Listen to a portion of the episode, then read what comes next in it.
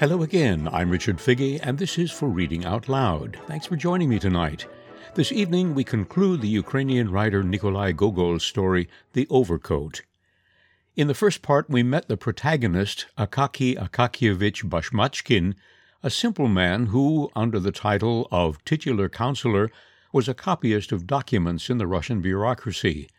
He is content with his job, but is the butt of the unkind jokes and jibes of his colleagues, in large part because of his shabby apparel.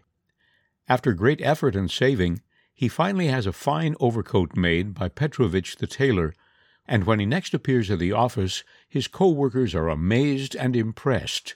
His superior even proclaims that this event must be properly celebrated and puts on a party for Akaki Akakievich that night. Our story picks up as Akaki leaves his modest rooms and heads out into the St. Petersburg night. The Overcoat by Nikolai Gogol, Part 2. I cannot say where was the house of the superior official who so graciously invited his subordinates to tea. My memory begins to grow weak, and the innumerable streets and houses of St. Petersburg go round so confusedly in my head that I have difficulty in finding my way about them. So much, however, is certain that the honorable official lived in a very fine quarter of the city, and therefore very far from Akaki Akakievich's dwelling. At first the titular councillor traversed several badly lit streets which seemed quite empty, but the nearer he approached his superior's house, the more brilliant and lively the streets became. He met many people, among whom were elegantly dressed ladies and men with beaver skin collars. The peasants' sledges, with their wooden seats and brass studs, became rarer, while now every moment appeared skilled coachmen with velvet caps driving lacquered sleighs covered with bearskins and fine carriages. At last he reached the house whither he had been invited. His host lived in a first rate style. A lamp hung before his door, and he occupied the whole of the second story. As Akaki entered the vestibule, he saw a long row of galoshes. On a table, a samovar was smoking and hissing. Many cloaks, some of them adorned with velvet and fur collars, hung on the wall. In the adjoining room he heard a confused noise, which assumed a more decided character when a servant opened the door and came out bearing a tray full of empty cups, a milk jug, and a basket of biscuits. Evidently the guests had been there some time and had already drunk their first cup of tea. After hanging his cloak on a peg, Akaki approached the room in which his colleagues, smoking long pipes, were sitting round the card table and making a good deal of noise. He entered the room, but remained standing by the door, not knowing what to do. But his colleagues greeted him with loud applause, and all hastened into the vestibule to take another look at his cloak. This excitement quite robbed the good titular councillor of his composure, but in his simplicity of heart he rejoiced at the praises which were lavished on his precious cloak. Soon after, his colleagues left him to himself and resumed their whist parties. Akaki felt much embarrassed and did not know what to do with his feet and hands. Finally, he sat down by the players, looked now at their faces and now at the cards. Then he yawned and remembered that it was long past his usual bedtime. He made an attempt to go, but they held him back and told him that he could not do so without drinking a glass of champagne on what was for him such a memorable day. Soon supper was brought. It consisted of cold veal, cakes, and pastry of various kinds, accompanied by several bottles of champagne.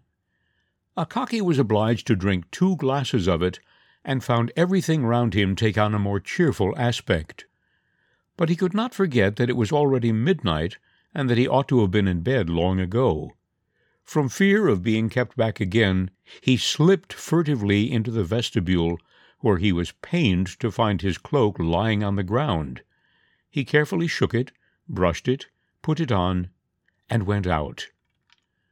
The street lamps were still alight.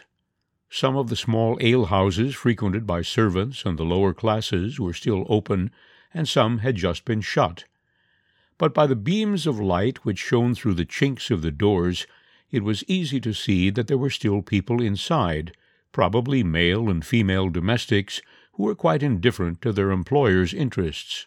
Akaky Akakiyevich turned homewards in a cheerful mood. Suddenly he found himself in a long street where it was very quiet by day and still more so at night. The surroundings were very dismal. Only here and there hung a lamp which threatened to go out for want of oil. There were long rows of wooden houses with wooden fences, but no sign of a living soul. Only the snow in the street glimmered faintly in the dim light of the half extinguished lanterns, and the little houses looked melancholy in the darkness. Akaky went on till the street opened into an enormous square, on the other side of which the houses were scarcely visible, and which looked like a terrible desert. At a great distance, God knows where, glimmered the light in a sentry box, which seemed to stand at the end of the world. At the same moment Akaki's cheerful mood vanished. He went in the direction of the light with a vague sense of depression, as though some mischief threatened him.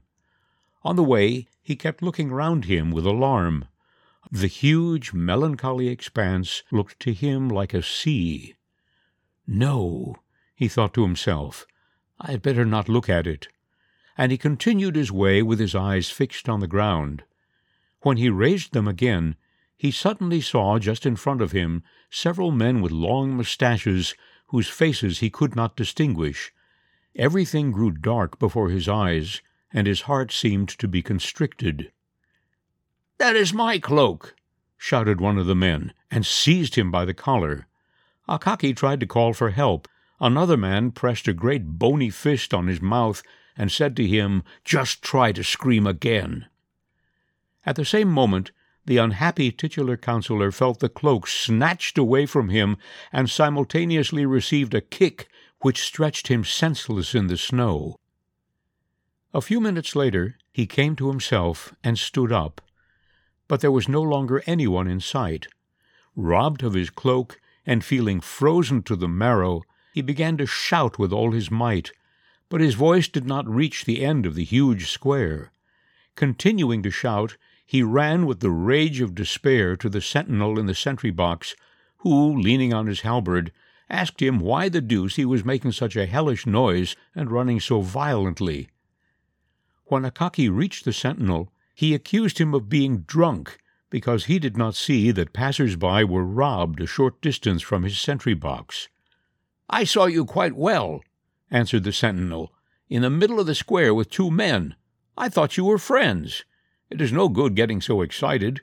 Go tomorrow to the police inspector. He will take up the matter, have the thieves searched for, and make an examination. Akaky saw that there was nothing to be done but to go home. He reached his dwelling in a state of dreadful disorder, his hair hanging wildly over his forehead, and his clothes covered with snow.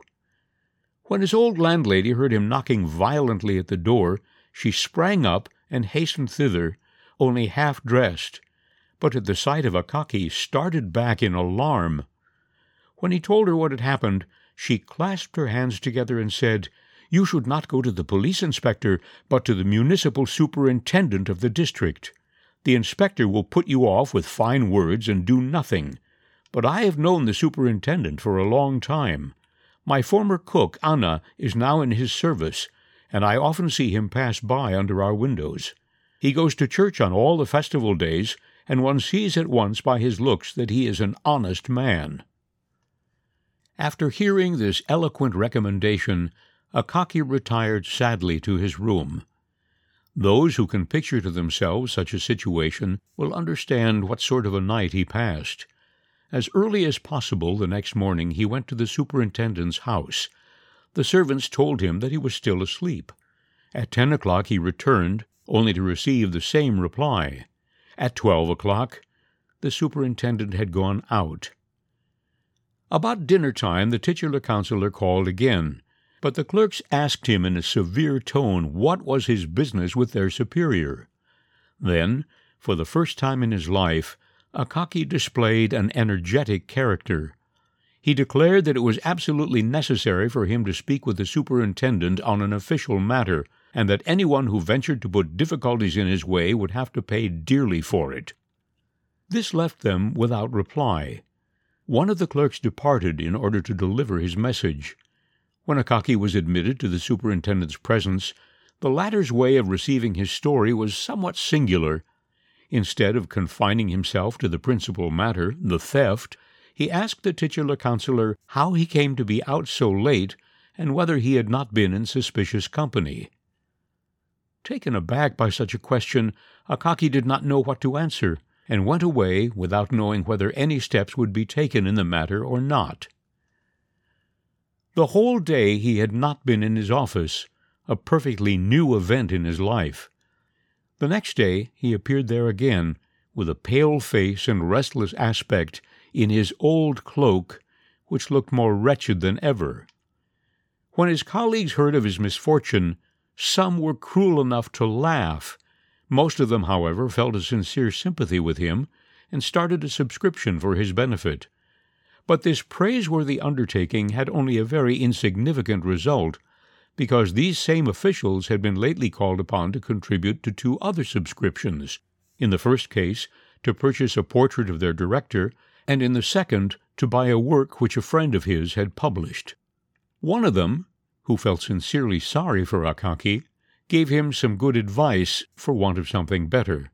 He told him it was a waste of time to go again to the superintendent, because even in case that this official succeeded in recovering the cloak, the police would keep it till the titular councillor had indisputably proved that he was the real owner of it. Akaki's friend suggested to him to go to a certain important personage who, because of his connection with the authorities, could expedite the matter. In his bewilderment, Akaki resolved to follow this advice. It was not known what position this personage occupied, nor how high it really was. The only facts known were that he had only recently been placed in it, and that there must be still higher personages than himself, as he was leaving no stone unturned in order to get promotion. When he entered his private room, he made his subordinates wait for him on the stairs below, and no one had direct access to him.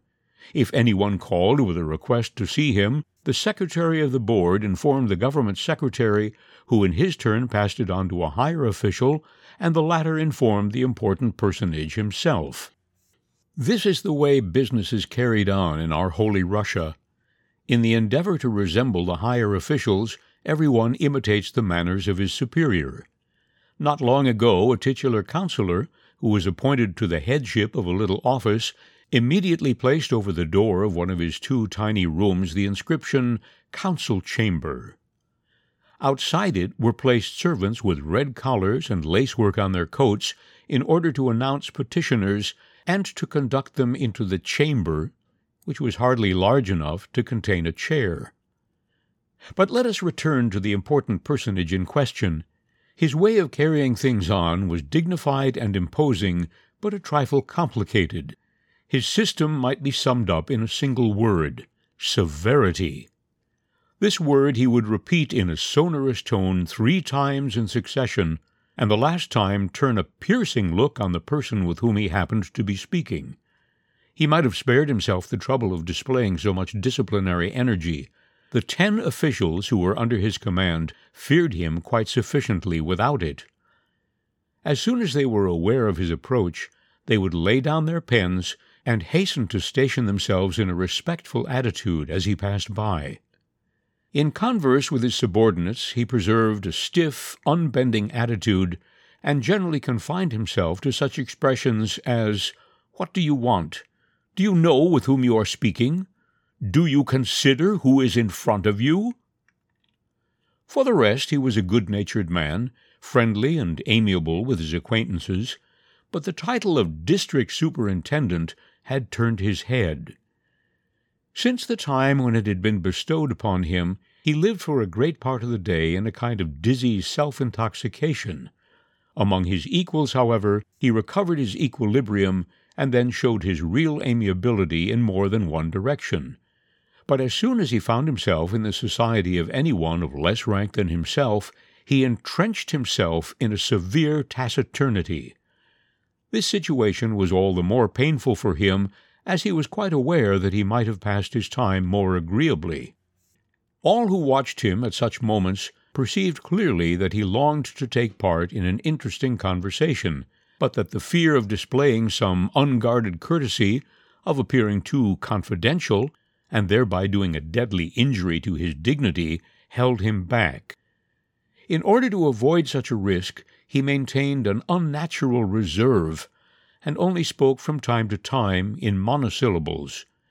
He had driven this habit to such a pitch that people called him the Tedious, and the title was well deserved. Such was the person to whose aid Akaki wished to appeal. The moment at which he came seemed expressly calculated to flatter the superintendent's vanity and accordingly to help forward the titular councillor's cause. The high personage was seated in his office, talking cheerfully with an old friend whom he had not seen for several years, when he was told that a gentleman named Akakievitch begged for the honor of an interview. Who is the man? asked the superintendent in a contemptuous tone. An official, answered the servant. He must wait. I have no time to receive him now. The high personage lied. There was nothing in the way of granting the desired audience. His friend and himself had already quite exhausted various topics of conversation. Many long, embarrassing pauses had occurred, during which they had lightly tapped each other on the shoulder, saying, So it was, you see. Yes, Stepan. But the superintendent refused to receive the petitioner, in order to show his friend who had quitted the public service and lived in the country, his own importance, and how officials must wait in the vestibule till he chose to receive them. At last, after they had discussed various other subjects with other intervals of silence, during which the two friends leaned back in their chairs and blew cigarette smoke in the air, the superintendent seemed suddenly to remember that someone had sought an interview with him. He called the secretary, who stood with a roll of papers in his hand at the door, and told him to admit the petitioner. When he saw Akaky approaching with his humble expression, wearing his shabby old uniform, he turned round suddenly towards him and said, What do you want? in a severe voice, accompanied by a vibrating intonation which at the time of receiving his promotion he had practiced before the looking glass for eight days. The modest Akaki was quite taken aback by his harsh manner. However, he made an effort to recover his composure and to relate how his cloak had been stolen, but did not do so without encumbering his narrative with a mass of superfluous detail. He added that he had applied to His Excellence in the hope that through his making a representation to the police inspector or some other high personage, the cloak might be traced. The superintendent found Akaky's method of procedure somewhat unofficial. Ah, sir, he said, don't you know what steps you ought to take in such a case? Don't you know the proper procedure? You should have handed in your petition to the Chancellery. This, in due course, would have passed through the hands of the chief clerk and director of the Bureau. It would then have been brought before my secretary, who would have made a communication to you. Allow me, replied Akaky, making a strenuous effort to preserve the remnants of his presence of mind, for he felt that the perspiration stood on his forehead. Allow me to remark to your Excellence that I ventured to trouble you personally in this matter because secretaries. Secretaries are a hopeless kind of people. What? How? Is it possible? exclaimed the superintendent. How could you say such a thing? Where have you got your ideas from? It is disgraceful to see young people so rebellious toward their superiors. In his official zeal, the superintendent overlooked the fact that the titular councillor was well on in his fifties, and that the word young could only apply to him conditionally, i.e., in comparison with a man of seventy. Do you also know, he continued, with whom you are speaking? Do you consider before whom you are standing? Do you consider, I ask you, do you consider? As he spoke, he stamped his foot, and his voice grew deeper. Akaky was quite upset, nay, thoroughly frightened. He trembled and shook, and could hardly remain standing upright. Unless one of the office servants had hurried to help him, he would have fallen to the ground. As it was, he was dragged out almost unconscious. But the superintendent was quite delighted at the effect he had produced. It exceeded all his expectations, and filled with satisfaction at the fact that his words made such an impression on a middle aged man that he lost consciousness, he cast a side glance at his friend to see what effect the scene had produced on him. His self satisfaction was further increased when he observed that his friend also was moved and looked at him half timidly. Akaki had no idea how he got down the stairs and crossed the street, for he felt more dead than alive. In his whole life he had never been so scolded by a superior official, let alone one whom he had never seen before. He wandered in the storm which raged without taking the least care of himself, nor sheltering himself on the sidewalk against its fury. The wind, which blew from all sides and out of all the narrow streets, caused him to contract inflammation of the throat.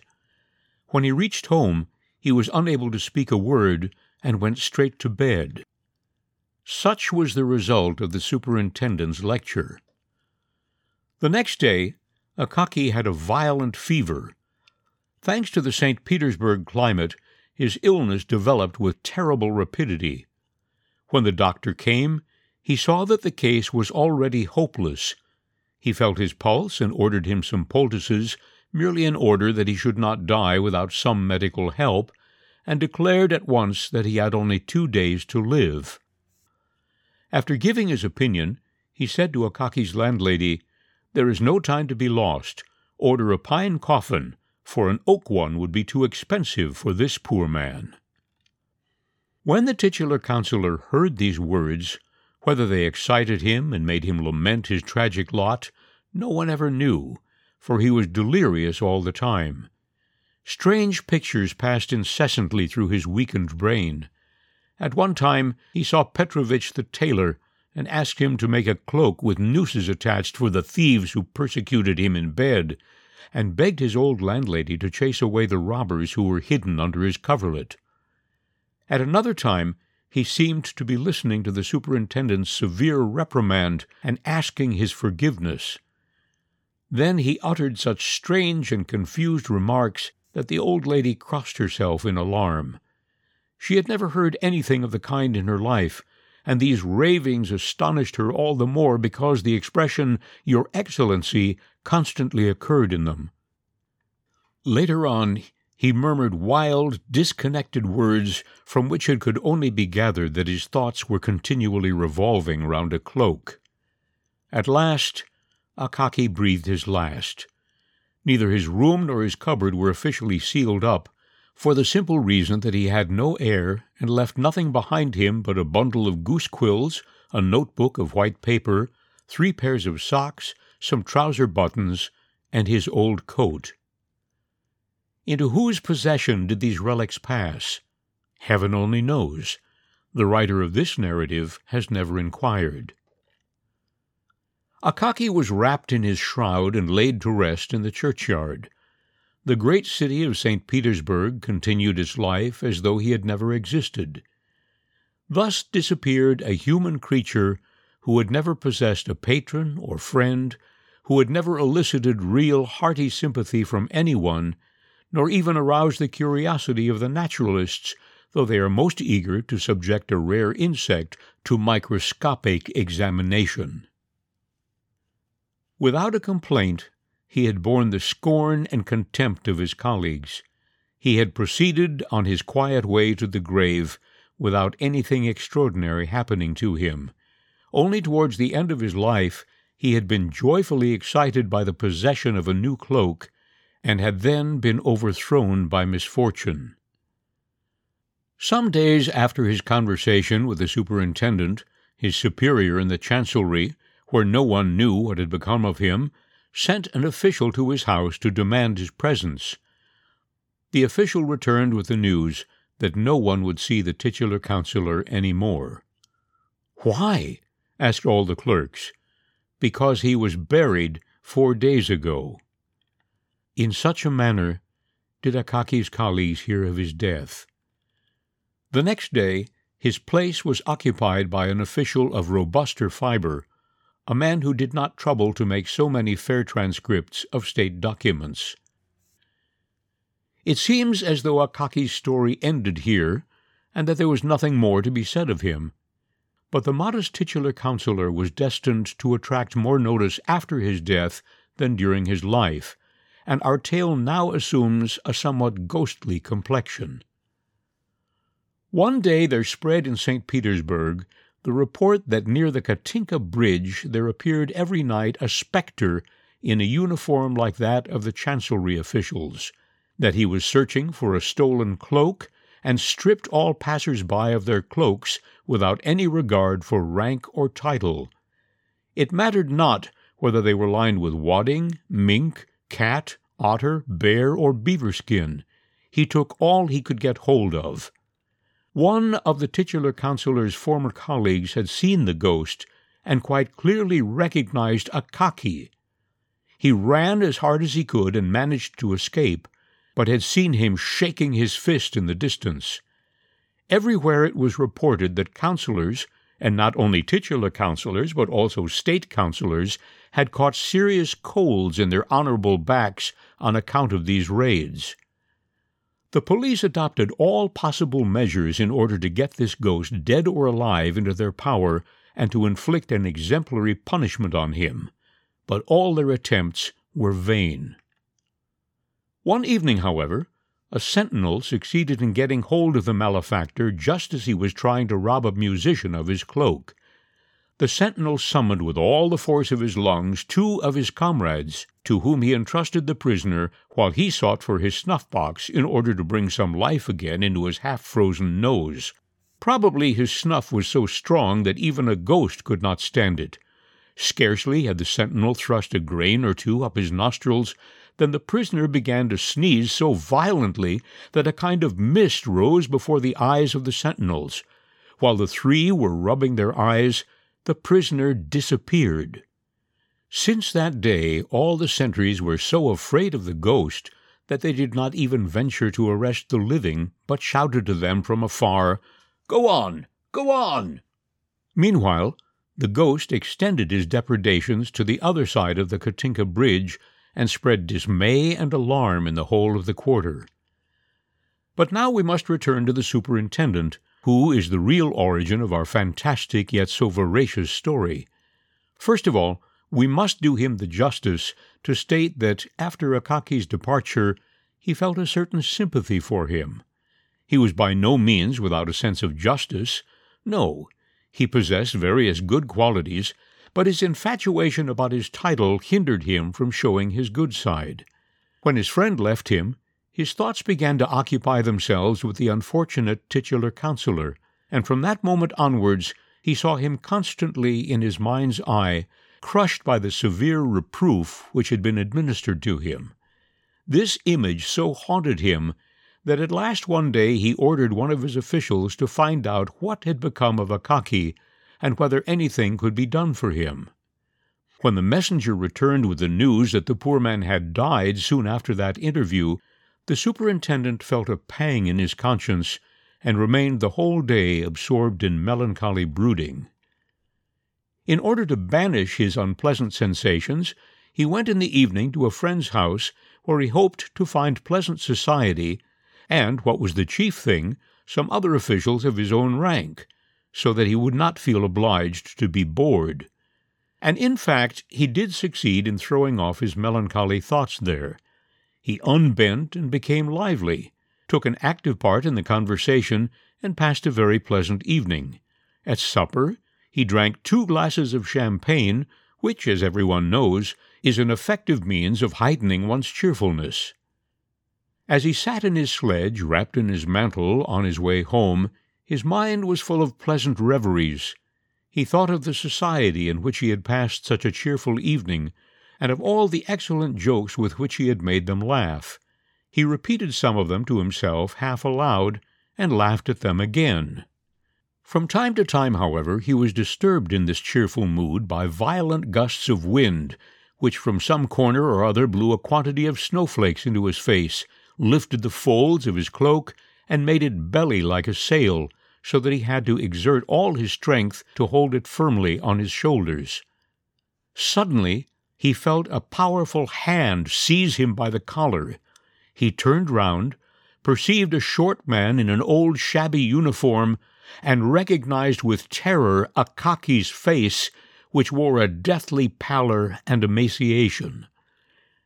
The titular councillor opened his mouth, from which issued a kind of corpse like odour, and with inexpressible fear the superintendent heard him say, At last I have you, by the collar. I need your cloak. You did not trouble about me when I was in distress. You thought it necessary to reprimand me. Now, give me your cloak. The high dignitary nearly choked. In his office, and especially in the presence of his subordinates, he was a man of imposing manners. He only needed to fix his eye on one of them, and they all seemed impressed by his pompous bearing. But, as is the case with many such officials, all this was only outward show. At this moment he felt so upset that he seriously feared for his health. Taking off his cloak with a feverish, trembling hand, he handed it to Akaki and called to his coachman, Drive home quickly! When the coachman heard this voice, which did not sound as it usually did, and had often been accompanied by blows of a whip, he bent his head cautiously and drove on apace. Soon afterwards the superintendent found himself at home. Cloakless, he retired to his room with a pale face and wild looks, and had such a bad night that on the following morning his daughter exclaimed, Father, are you ill? But he said nothing of what he had seen, though a very deep impression had been made on him. From that day onwards, he no longer addressed to his subordinates in a violent tone the words, Do you know with whom you are speaking? Do you know who is standing before you? Or if it ever did happen that he spoke to them in a domineering tone, it was not till he had first listened to what they had to say. Strangely enough, from that time the spectre never appeared again. Probably it was the superintendent's cloak which he had been seeking so earnestly. Now he had it, and did not want anything more. Various persons, however, asserted that this formidable ghost was still to be seen in other parts of the city. A sentinel went so far as to say that he had seen him with his own eyes glide like a furtive shadow behind a house, but this sentinel was of such a nervous disposition that he had been chaffed about his timidity more than once. Since he did not venture to seize the flitting shadow, he stole after it in the darkness, but the shadow turned round and shouted at him, What do you want? shaking an enormous fist, such as no man had ever possessed. I want nothing, answered the sentry, quickly retiring. This shadow, however, was taller than the ghost of the titular councillor, and had an enormous moustache. He went with great strides toward the Obuchov bridge and disappeared in the darkness. You've been listening to The Overcoat by Nikolai Gogol. What began as a fairly realistic story became by turns a ghost story and revenge tale. It is the hallmark of Gogol's world that the grotesque and what we would call the surrealistic break into his narratives. This story has fascinated readers from its first publication date in 1842. A great critical literature has grown up around it, with viewpoints ranging from Marxist to psychoanalytic. It has been adapted as a film more than a dozen times, has been presented as a stage play, and even as a ballet. Let me share with you Vladimir Nabokov's assessment of Gogol's most famous story in his Lectures on Russian Literature. Steady Pushkin, matter of fact Tolstoy, restrained Chekhov have all had their moments of irrational insight which simultaneously blurred the sentence and disclosed a secret meaning worth the sudden focal shift. But with Gogol, this shifting is the very basis of his art so that whenever he tried to write in the round hand of literary tradition and to treat rational ideas in a logical way, he lost all trace of talent. When, as in the immortal The Overcoat, he really let himself go and pottered on the brink of his private abyss, he became the greatest artist that Russia has yet produced. Let me know what you think. Drop me a line, if you will, at rfigge, that's R-F as in Frank, I-G-G-E, at worcester.edu. That's it for tonight. It seems appropriate to go out with a Ukrainian folk song, Such is Her Share. I hope you'll join me again next week. In the meantime, be well, be happy, please stay safe. All the best.